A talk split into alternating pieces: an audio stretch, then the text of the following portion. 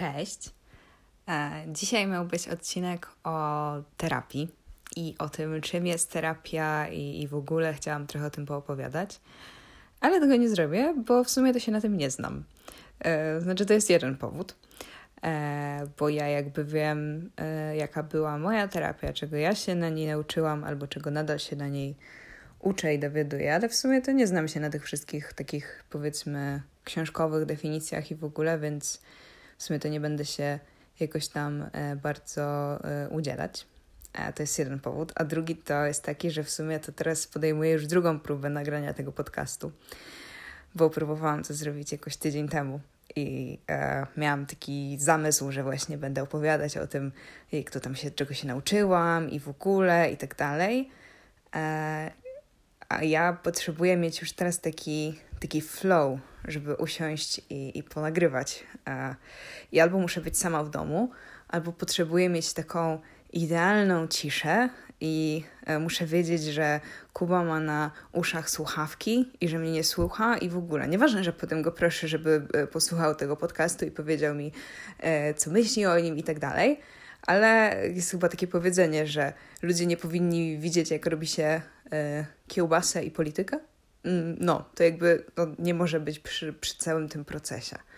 Bo w ogóle to teraz, to na początku generalnie, jak zaczynałam, yy, na początku, jest cały piąty odcinek, ale na początku, jak zaczynałam nagrywać, to jakby mm, miałam taki zamysł, że to może być chujowe, więc jakiekolwiek jakby odstępstwo od tego było takim, taką po prostu wartością dodaną.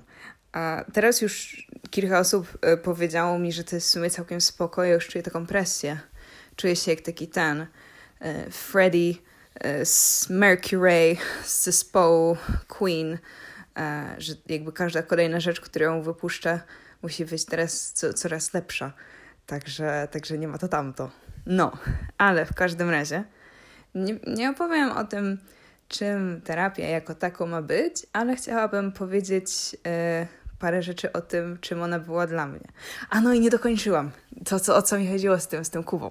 No i powiedziałam mu w zeszłym tygodniu, że niech sobie tam idzie, niech sobie tam robi te swoje rzeczy w drugim pokoju. Mają być słuchawki, ma słuchać muzyki i w ogóle ma mnie nie słuchać.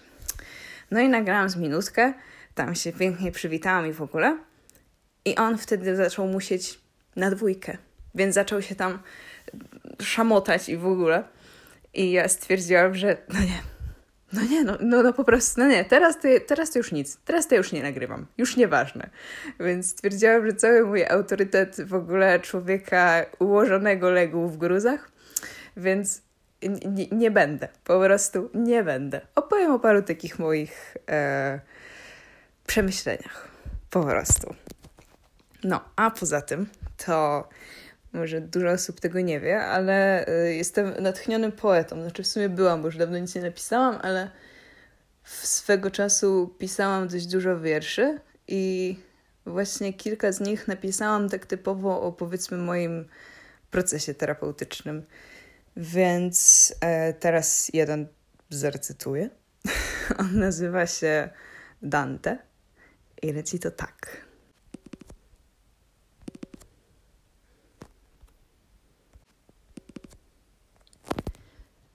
Mam naiwne oczy i złe nawyki. Stawiam pomniki na grząskiej glebie. Wzrastam w dół, a moje gałęzie wgryzają się w ziemię. Koniec. No dobra.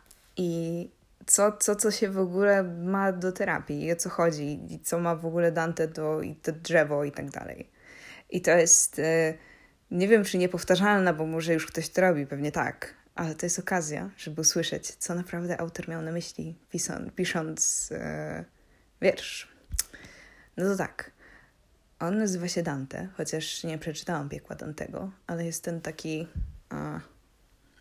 motyw tego, że ziomeczek schodzi sobie w dół e, i w ogóle i tak bardzo schodzi w dół, że aż zmienia się grawitacja i w końcu jakby to piekło w drugą stronę i tak dalej, nie? I generalnie pomysł jest taki, że schodzi się tak bardzo głęboko w dół, aż w końcu zaczyna się znowu e, iść w górę i, i wychodzi się potem e, z drugiej strony. I ja swego czasu i w sumie dalej tak jest, że mam takie poczucie, że właśnie że właśnie kiedy pracuje się ze sobą, to, to trochę tak jest, że schodzi się coraz głębiej w siebie, przedziera się przez te wszystkie warstwy syfu, brudu, doświadczeń, traum, lęków i tym podobnych, e, aż w końcu przedziera się na drugą stronę i zmienia się powiedzmy ta, ta, ta grawitacja i zaczyna się wychodzić z, z drugiej strony. I często właśnie podczas tego procesu miałam tak, że wydawało mi się, że niektóre rzeczy są porażkami albo są czymś złym, na przykład rzucanie czegoś, co się robiło, a finalnie okazywało się, że jakby w tym świetle tego procesu terapeutycznego było to właśnie jakby postępem, albo to, że człowiek czuje się źle, że jest poirytowany i że jest smutny. Jakby często wydaje mi się, że w społeczeństwie. Jezu, latają mi to komary, obudziły się, kurwa, jest wrzesień. No. Że często w społeczeństwie e, bycie smutnym albo zdenerwowanym jest postrzegane jako, jako coś złego. I generalnie wydaje mi się, że dużo ludzi dąży do tego, żeby po prostu e, być szczęśliwym. Więc właściwie moment, w którym po prostu nie czujesz się dobrze codziennie, jest y, jakby oznacza, że robisz coś źle, że coś ci nie wychodzi. A to właściwie nie do końca tak działa, bo bycie szczęśliwym na siłę i niedopuszczanie do siebie różnych emocji, które na przykład są albo nie zostały przeżyte kiedyś, w którymś momencie Twojego życia powinny. I w momencie, w którym zaczynasz przedzierać się przez te wszystkie warstwy tego syfu, no to jest to kurwa normalne, że raczej nie masz ochoty się uśmiechać potem na co dzień, albo że chodzisz rozbity przez tydzień, miesiąc i tak dalej. I często miałam tak, że właśnie podczas obgadywania jakichś takich trudnych dla mnie rzeczy, przychodziłam właśnie na sesję i mówiłam, że nie, no ja nie wiem, jest beznadziejnie, bo, bo jest mi smutno, chodzę zła, chodzę wściekła. I okazywało się właśnie, że to był taki plot twist i że to wcale nie jest złe i że właśnie świetnie, bo w końcu przeżywam te emocje, w końcu je do siebie dopuszczam. W sumie o tych naiwnych oczach, złych nawykach i pomnikach na grząskiej glebie nie chcę się rozgadywać jakoś mocno, bo to jest dla mnie takie e, super personalne i prywatne, ale taki ogólny wniosek, który został w tym zawarty, to to, że generalnie często jest tak, że na terapii trochę wgrywa się człowiekowi nowe oprogramowanie.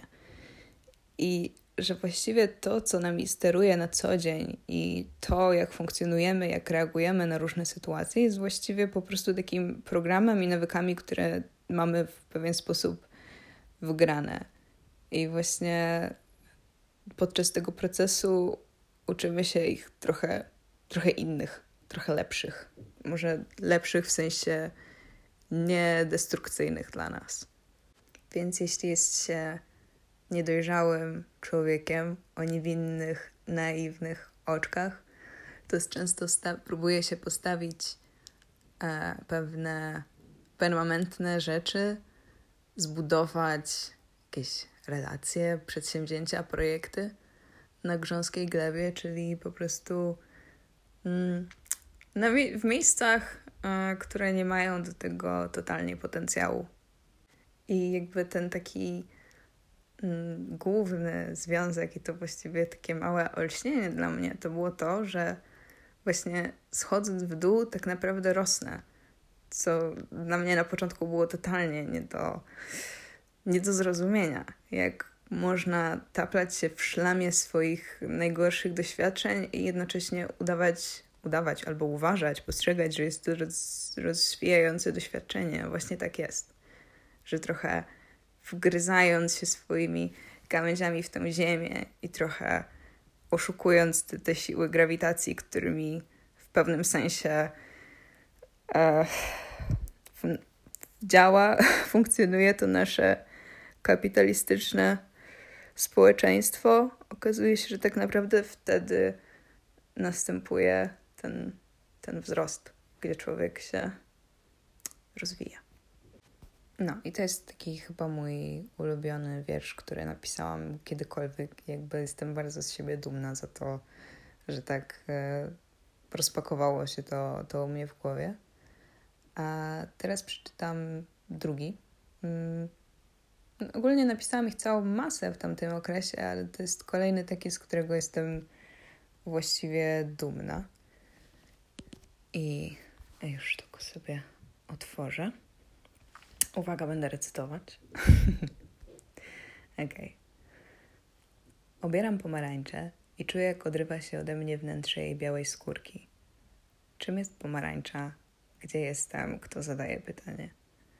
Jestem zajęta bieżącym chaosem, gdy opada kurtyna i ciężko powiedzieć, czy jestem jeszcze ofiarą, czy katem, czy ofiarą kata, który też jest ofiarą i czy w ogóle jestem? Nagle zdałam sobie sprawę, że szukam odpowiedzi na źle postawione pytanie.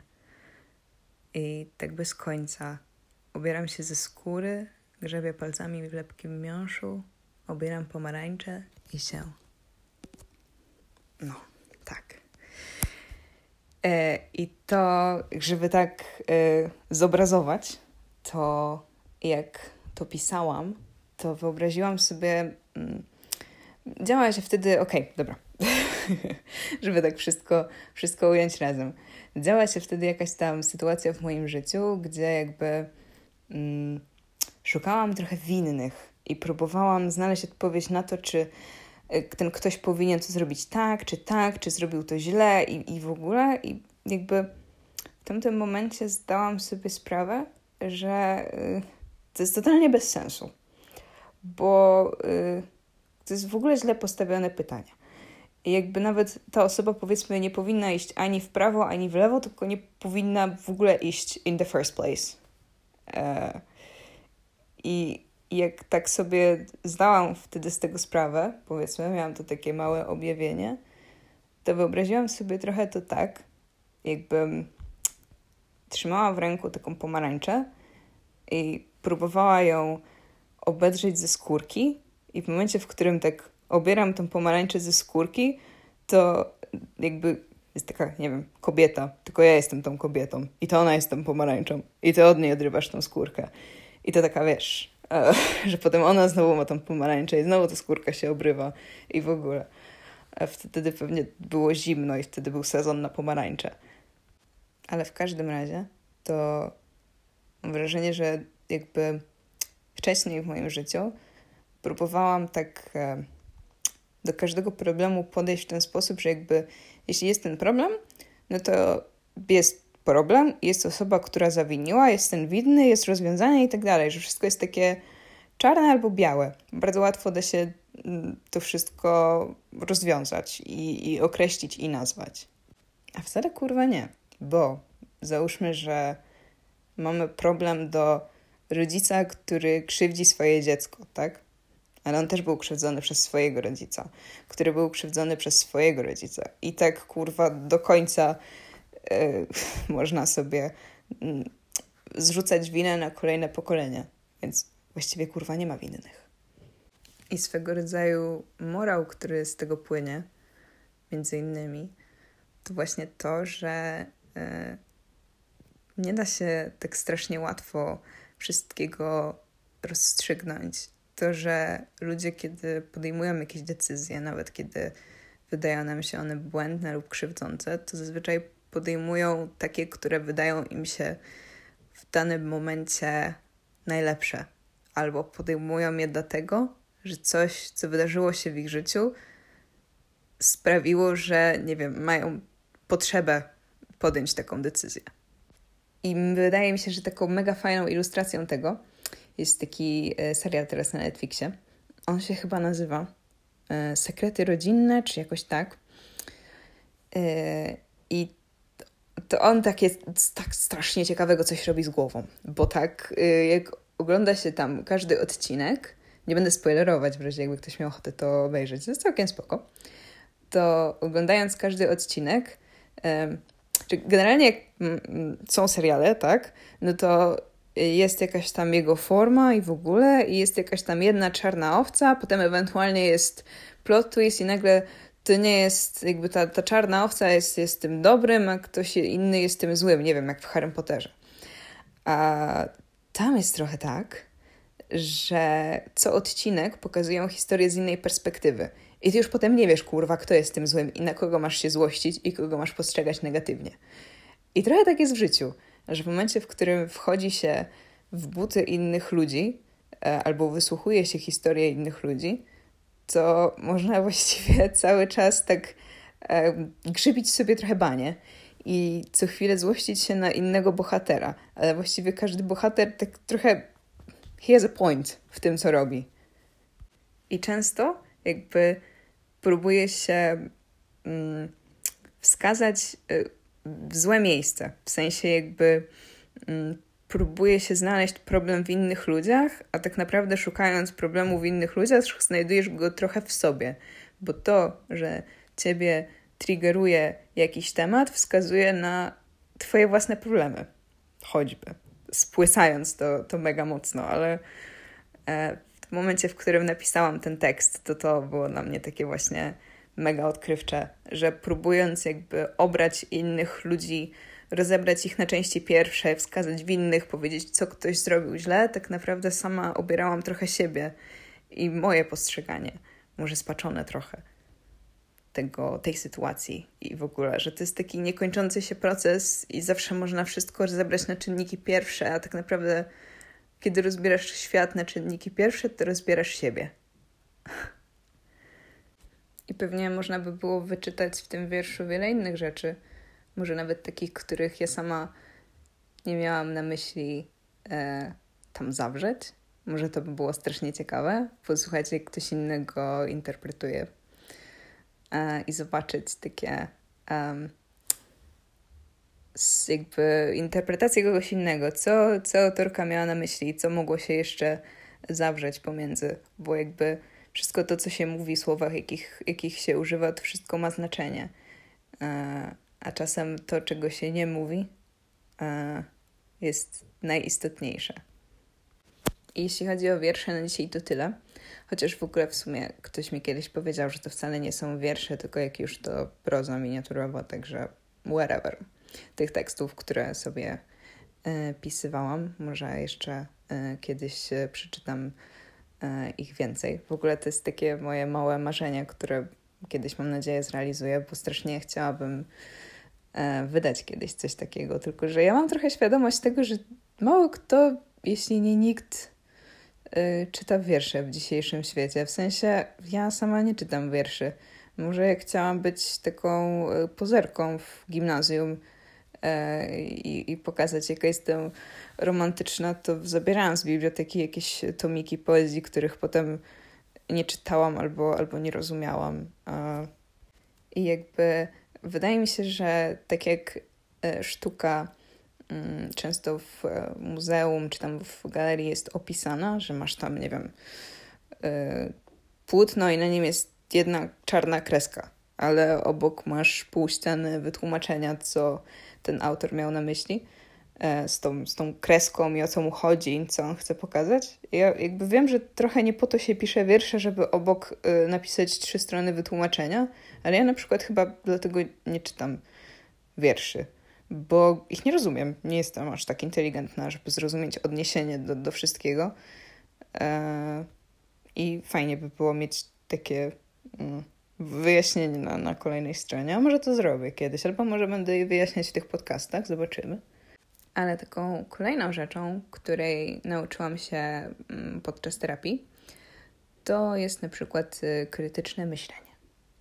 Bo nie wiem, czy to tylko ja byłam taka niepełnosprytna, ale ja trochę zwykłam być człowiekiem, może dalej trochę jestem, który tak przyjmował dużo rzeczy bezkrytycznie. Kiedy mi się coś mówiło, to ja po prostu tak to mm, przyjmowałam i uznawałam to za jakby może nieprawdę ostateczną, ale po prostu, że okej, okay, tak, tak jest. A trochę właśnie terapia i w ogóle zainteresowanie się nieco bardziej psychologią sprawiły, że zaczęłam kwestionować rzeczy kiedy otrzymuję jakiś komunikat lub wiadomość, to zaczęłam się zastanawiać, y, kto to jest w ogóle, ten, ten ktoś, kto to mówi, dlaczego on to mówi i czy jakby ja muszę się do tego w jakikolwiek sposób stosować i jakby czy on jest, nie wiem, ekspertem w tej dziedzinie i dlaczego on się wypowiada na ten temat. E, I to w pewien sposób wiąże się z czymś, co ostatnio w sobie zauważyłam i jestem z tego trochę dumna, bo właśnie kiedyś byłam taką osobą, która po prostu na słowo krytyki od razu tak się e, chowała w sobie i e, przepraszała totalnie za, za, za wszystko. A ostatnio zauważyłam, że to się trochę zmieniło i że e, tak długo e, kwestionowałam siebie i e, analizowałam i rozkminiałam i w ogóle i przez to wszystko wyrobiłam w sobie taką wiarę w siebie, można powiedzieć. I zauważyłam, że jestem w stanie bardziej przyjmować krytykę i e, ostatnio miałam taką ciekawą sytuację i sama zaskoczyłam siebie swoją reakcją, ponieważ e, na swego rodzaju e, słowo krytyki albo pewne kwestionowanie niektórych rzeczy, zamiast e, skulić się w sobie i przeprosić, to odpowiedziałam, że gdybym uważała, że albo inaczej. Po wysłuchaniu wszystkich argumentów stwierdziłam, że gdybym naprawdę uważała, że popełniła błąd i to, co zrobiłam, było złe, to bym przeprosiła i naprawiła moje zachowanie. Ale tak po wysłuchaniu tego wszystkiego nie uważam. Więc I stand by my point. I stwierdziłam, że to totalnie nie pasuje do tego wizerunku siebie, który miałam kiedyś.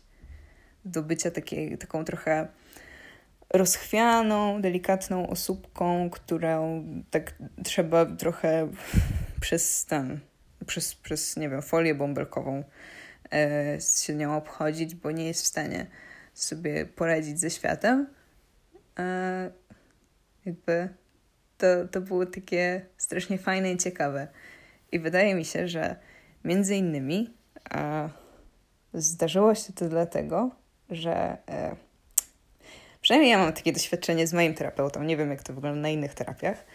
Ale jak dla mnie to mój terapeuta jest trochę takim człowiekiem, który często psuje ci jazdę. W sensie wtedy, kiedy ty masz jakiś taki super pomysł i są endorfiny i w ogóle i wpadasz do tego gabinetu i mówisz Panie, ja już wiem, ja już wiem jak w życie, ja już wiem co ja będę robić, ja mam po prostu plan na siebie.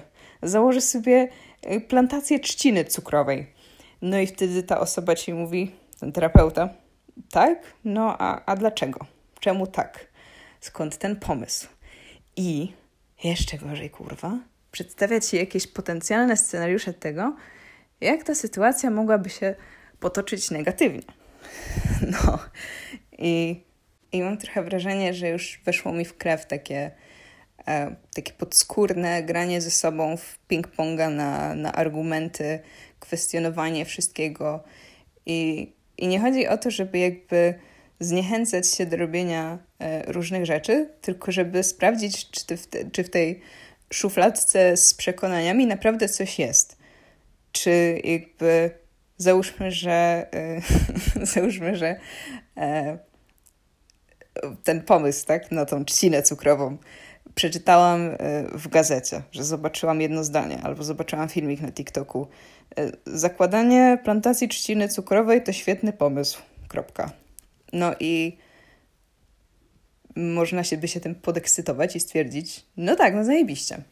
No ale w momencie, w którym ktoś zadaje ci pytanie, okej, okay, a w ogóle to, nie sprawdziłaś, jakie jest zapotrzebowanie na tą trzcinę cukrową, czy to w ogóle rośnie w naszym klimacie, e, jak to jest, jakie faktycznie ludzie mają na tym profity. No jeśli to jest pomysł z czapy, który nie został przemyślany, to w tym, w tym momencie się wkurwiasz. Na przykład, ja przynajmniej zawsze się denerwowałam. Mówiłam, nie, no ale, no ale halo, to, to moje życie, tak? Jak sobie chcę hodować trzcinę, to who are you to, uh, to, to tell me not to, nie? No, yy, tak. I ja już teraz sama ze sobą po prostu gram w takiego ping-ponga i zauważyłam, że e, jest coraz więcej takich aspektów mojego życia i takich decyzji, które podejmuję w moim życiu, które są swego rodzaju kuloodporne, bo ja sama zadałam sobie tyle podchwytliwych e, pytań, tyle razy to kwestionowałam, że jakby mam już odpowiedź na każdy zarzut. I nawet jeśli wdepnę w gówno, to wydepnę w gówno w zgodzie ze sobą. Bo tak uważałam i tak wierzę w to.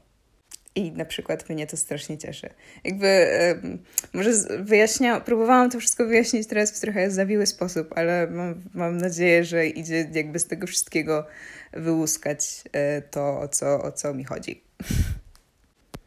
I łączącym się z tym też elementem jest ustalanie granic. I to jest kolejna rzecz, której się uczę jeszcze i pewnie, pewnie całe życie będę się uczyć, ale e, to jest bardzo wielowymiarowe. Bo po pierwsze, tylko dlatego, że ktoś powiedział albo że tak się przyjęło w naszym kraju, w naszym społeczeństwie i w ogóle, że pewne rzeczy należy robić w jakiś sposób, że pewne, nie wiem, święta należy obchodzić w jakiś określony sposób, widzieć się z rodziną, albo że e, na przykład ktoś jest Twoim ojcem, więc Ty powinieneś traktować go w jakiś określony sposób, to nie znaczy absolutnie nic. W sensie, Ty wcale nie musisz przestrzegać tych wszystkich zasad. Powiem więcej. Na przykład, nawet nie musisz jeździć na żadne uroczystości rodzinne e, do ludzi, którzy są totalnie e, toksyczni. Bo, bo nie, bo nie trzeba. Do tego mój terapeuta na przykład jest właśnie trochę jak taki Grinch, bo kradnie e, polskim toksycznym rodzinom święta. bo właśnie na terapii nauczyłam się tego, że jeśli na przykład e, nie interesuje mnie wizja bycia obrażaną przez jakąś tam, nie wiem, moją ciotkę e, gdzieś tam przy Karpiu i, i Bigosie podczas Wigilii, no to, to nie muszę tego robić. Nie? Że po prostu mogę stwierdzić, że nie chcę albo to, że w naszym społeczeństwie, nie wiem, albo w sposobie, w jaki byłam wychowana, zostało powiedziane, że kobiety mają zachowywać się w określony sposób, albo są przyjęte jakieś takie zasady i w ogóle. To, to totalnie nic nie znaczy. W sensie, że jakby ja sama mogę sobie to ustalić, co, jak powinien wyglądać mój świat, że sama mogę zdecydować o tym wszystkim. A nawet, że jeśli jakaś relacja robi mi źle na głowie, to ja wcale nie muszę jej kontynuować. Że można po prostu przestać z ludźmi rozmawiać. Że nie ma się żadnej odpowiedzialności. Że jeśli każda wizyta na herbatę u cioci Halinki kończy się tym, że y, przez tydzień dochodzisz do siebie, jesteś wkurwiony i zaczynasz mieć wątpliwości co do swojego życia, bo E, nie wiem, ciocia Halinka rzuca jakieś toksyczne, przemocowe komentarze w Twoim kierunku, tak trochę w białych rękawiczkach, zawoalowane pod pretekstem troski, to ty możesz nie jeździć, nie? Co z tego, że to jest ciocia Halinka i że są jej urodziny? W sensie nie musisz. I jakby możesz nawet powiedzieć cioci Halince, że ma tak do ciebie nie mówić. Możesz jej nawet powiedzieć, co o niej myślisz. No i co z tego, że to jest ona, nie? Że jakby to totalnie nic nie znaczy. I najciekawsze jest to, że w momencie, w którym uzdrowisz swój sposób ustalania granic, kiedy staniesz się bardziej asertywny, kiedy zaczniesz stawiać swoje zdrowie psychiczne na pierwszym miejscu, to zaczniesz być odbierany przez społeczeństwo jako e, ham po prostu, jako egoista.